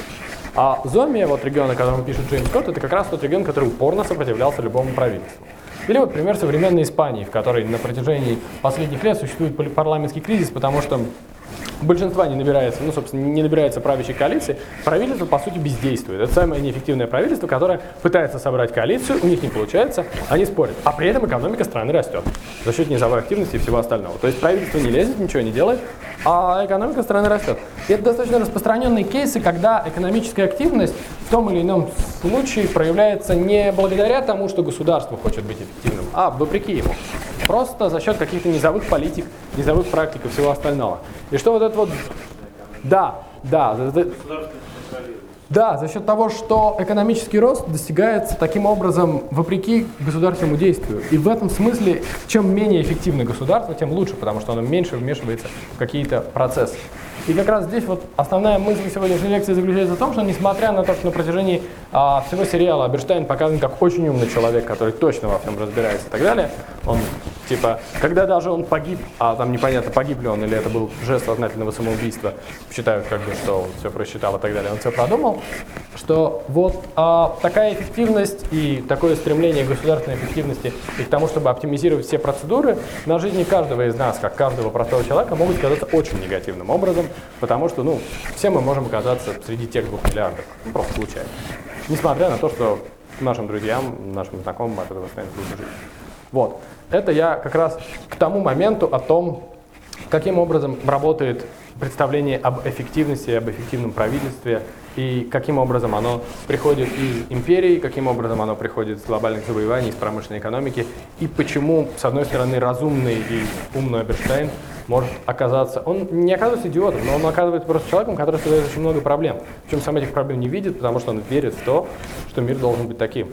И в «Легенде Героя Галактики» нет гарантии того, что если бы правительство Альянса было совершенно неэффективным и продолжало, продолжало бы свои политические дебаты, нет гарантии о том, что простым бы людям не жилось лучше при таком политическом режиме, даже если бы он был там максимально коррумпированный, а политиканы бы постоянно разбирались за какое-то местное влияние. Вот. И это такая очень хорошая линза для того, чтобы смотреть аниме, потому что на протяжении всего аниме мы видим, что, в общем-то, Лэнграм прав. В общем-то, все хорошо. Единственный аргумент против, против Лэнграма заключается в том, что империя а, не дает каждому из нас нести ответственность, потому что мы не избираем политиков. И вот я хотел сегодня вам показать, что существует еще много аргументов против империи, и один из них это как раз про, с одной стороны, экономику, а с другой стороны, про повседневность. Переходим к вопросу.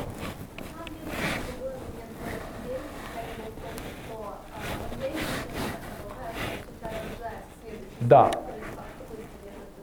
Да, конечно, это, это, это, это, это еще один из аргументов против империи, он совершенно логичный, но здесь как бы, смотрите, просто я к чему? Плохую империю критиковать легко. Ну, то есть, если у вас родился какой-то сын-идиот, которого вы усадили на трон, а, то такую империю критиковать легко. Я просто к тому, что а, если мы говорим м, о таких экономических вещах, нам нужно критиковать хорошую империю, которая правильная. Да, здесь все-таки достаточно эффективности, бывает много чего.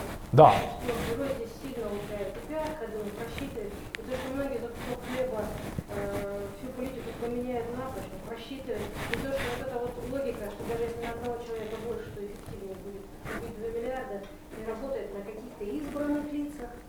Да, это правда, но как бы здесь же опять-таки это. Смотрите, это, это модель, но это модель.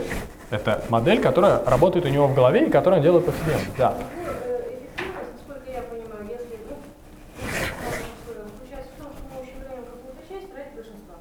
Ну, да, основной постулат заключается в том, что большинству должно быть лучше. Нет, даже не большинству, чем больше людям лучше, тем лучше. Не обязательно. Обязательно, так по-другому не Ну. получится. Даже когда захватывают альянс, допустим, люди, которые хотят пить кокосовое молоко и не жить лучше, они ущемлены, правильно? Ну, смотрите, там у него, у него, кроме вот таких ходов спорных, у него есть достаточно нормальные, нормальные ходы о том, чтобы отменить, отменить, а, отменить там какие-нибудь цензы и так далее. Да, но в общем, как бы это менее спорные ходы, которые он тем не менее делает.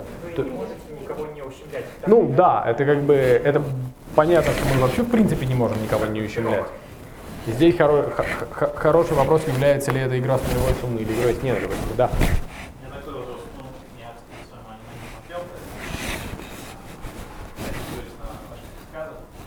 А у меня возникло сомнение, что вот можно описать взгляды Эйнштейна да, а, как макиавелизм, но разве это не что-то больше похожее...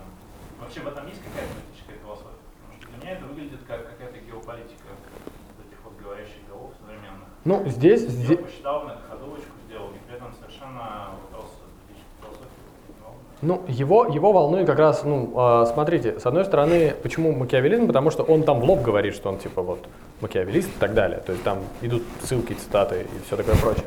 А с другой стороны, а, это политическая философия, потому что это вот а, как раз а, часть политической философии, которая считает, а, считает эффективное правление своей важной частью. Это ведь, ну, в общем, история про геополитику как плохую политическую философию, это ведь значительная история 20 века. В том плане, что это тоже часть политической философии, она просто не очень.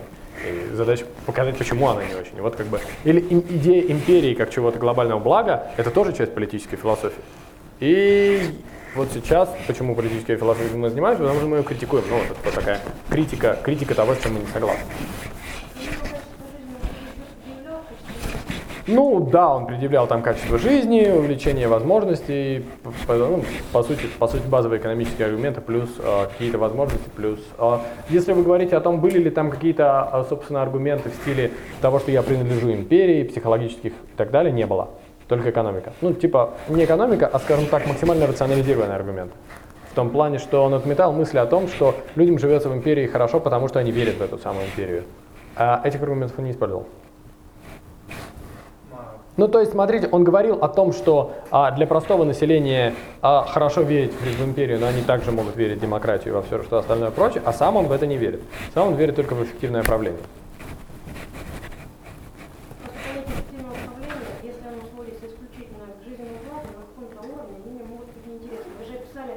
Да. как, что мы сначала богатели, потом...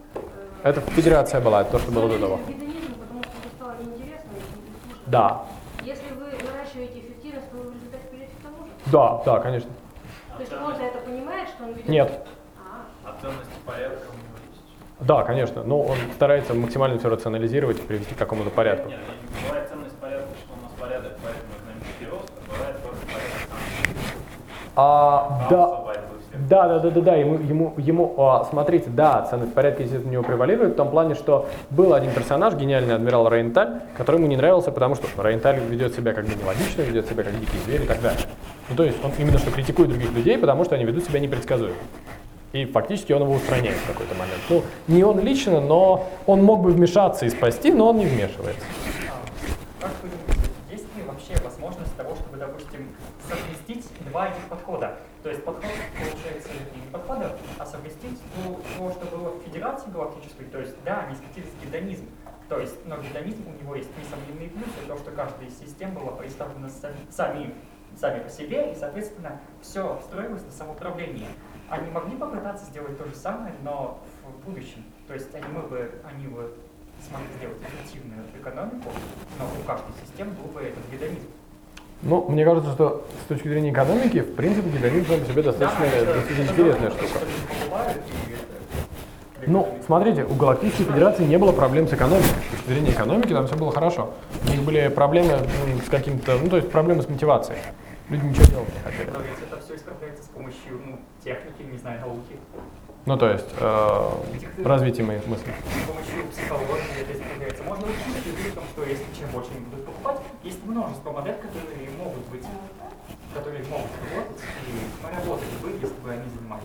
Ну, смотрите, да, у них была как бы совершенно технологическая утопия в том, что нам надо покорять космос. Ну, такая классическая вера. То, что нам надо покорять космос, фронтир. А в какой-то момент им стало скучно. Да, Ну, не менее объясняю, почему. психологи могли заняться этим, они могли убедить людей в том, что у них есть новые цели. Почему они этим не занимались? А, хороший вопрос, я честно, не знаю, почему внимание психологи этим не занимались. Не занимались. Возможно, психологи в то же время тоже предавались гедонизму, и было хорошо. Не хотелось ничем заниматься. Ну, с точки зрения аниме там не очень понятно. Ну, а, ну, а, как бы, смотрите, здесь, здесь не очень понятно, потому что там у них, по сути, врагов не было. В Галактической Федерации не было врагов. Были единственные враги галактические пираты, которых мало и которых периодически уничтожали. М. А, на момент Галактической Федерации не было империи, это типа 300 лет назад. Это, смотрите, там какая хронология на прошлой лекции? На прошлой лекции было. Нет, Галактическая Федерация была, а Галактическая Федерация объединяла вот это вот пространство. А в какой-то момент она упала в гедонизм, и там были, собственно, вот эти корсары и так далее. Был Рудольф, Рудольф, который избрался, всех убедил в том, что порядок это хорошо, начал бороться, собственно, со, всем э, со всеми проявлениями порочности, по его мнению. Сначала он боролся с пороками, потом он стал строить концлагеря, потом он стал, собственно, заботиться читать генов, потом появилось вот это. И вот Галактическая Федерация — это Галактический рейх. И Рудольф в какой-то момент понял, что ему не нравится называть себя президентом, он хочет называть себя кайзером, надел корону, появился Галактический рейх. Спустя 200 лет люди из концентрационных лагерей, э, рейх уже перестал быть таким жестким, ну, там как бы переход, он начинается как третий рейх, в какой-то момент он скатывается до второго рейха, и на момент аниме это уже такой второй рейх. А в какой-то момент собираются люди а, во главе с с Арле Хайнессеном и просто сбегают в неизведанные уголки космоса, где основывают Альянс свободных планет и живут тут долгое время, увеличивают свое влияние, а в какой-то момент в районе Изерлонского коридора они, ну как бы, Альянс давно улетел от Империи, еще помнил о ее существовании, но не знал, что там происходит, и в какой-то момент они с ними столкнулись, и началась 150-летняя война, которая идет на момент начала аниме. вот. То есть Галактическая Федерация — это то, что было до. Вот.